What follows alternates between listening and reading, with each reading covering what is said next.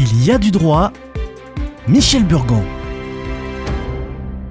Bonjour. Construire ou effectuer certains travaux non déclarés constitue une infraction au Code de l'urbanisme. Mais aussi, faute de prouver qu'ils ont été exécutés dans les règles de l'art, ils peuvent constituer un vice caché. Donc, si on admet la déclaration préalable de travaux ou l'obtention d'un permis de construire, une amende comprise entre 1200 euros et 6000 euros par mètre carré de surface peut être infligée pour infraction au Code de l'urbanisme. Par ailleurs, le tribunal judiciaire peut ordonner l'arrêt des travaux. Mais, au-delà des problèmes judiciaires et financiers, la non-déclaration des travaux peut porter d'autres préjudices à long terme. En cas de vente, il y a des fortes chances que ce détail pose des problèmes.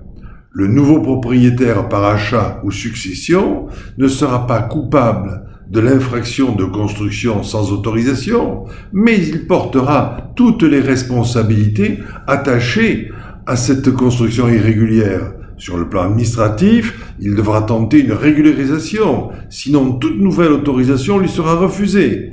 Et au plan privé, sa responsabilité pourrait être recherchée si ses travaux ont provoqué un dommage ou un accident.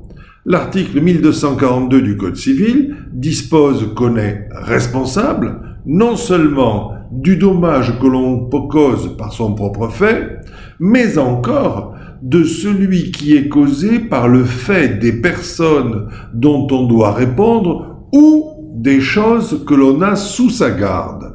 C'est donc une présomption de responsabilité de celui qui a sous sa garde la chose qui a causé un dommage, que ce soit un animal dangereux ou un mur mal construit.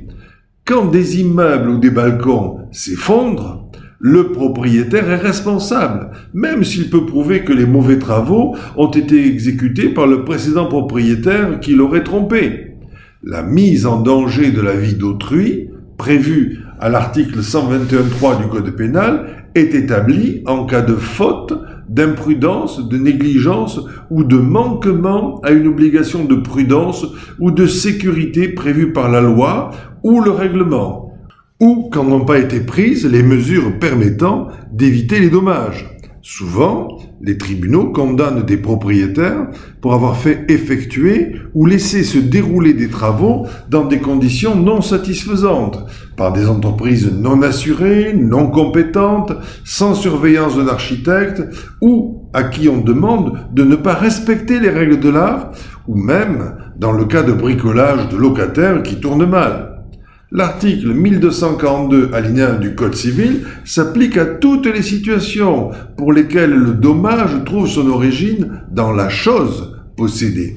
Il est donc particulièrement important pour le propriétaire et surtout s'il est bailleur de veiller à fournir à son locataire un logement décent et sûr en s'assurant avant la mise en location que sont respectées la sécurité physique et la santé des locataires, que les éléments d'équipement et de confort sont présents ou encore que la surface habitable minimale soit respectée. Sinon, la victime pourra invoquer l'article 121.3 du Code pénal qui qualifie de délit de mise en danger de la vie d'autrui une faute, imprudence, négligence ou un manquement à une obligation de prudence ou de sécurité.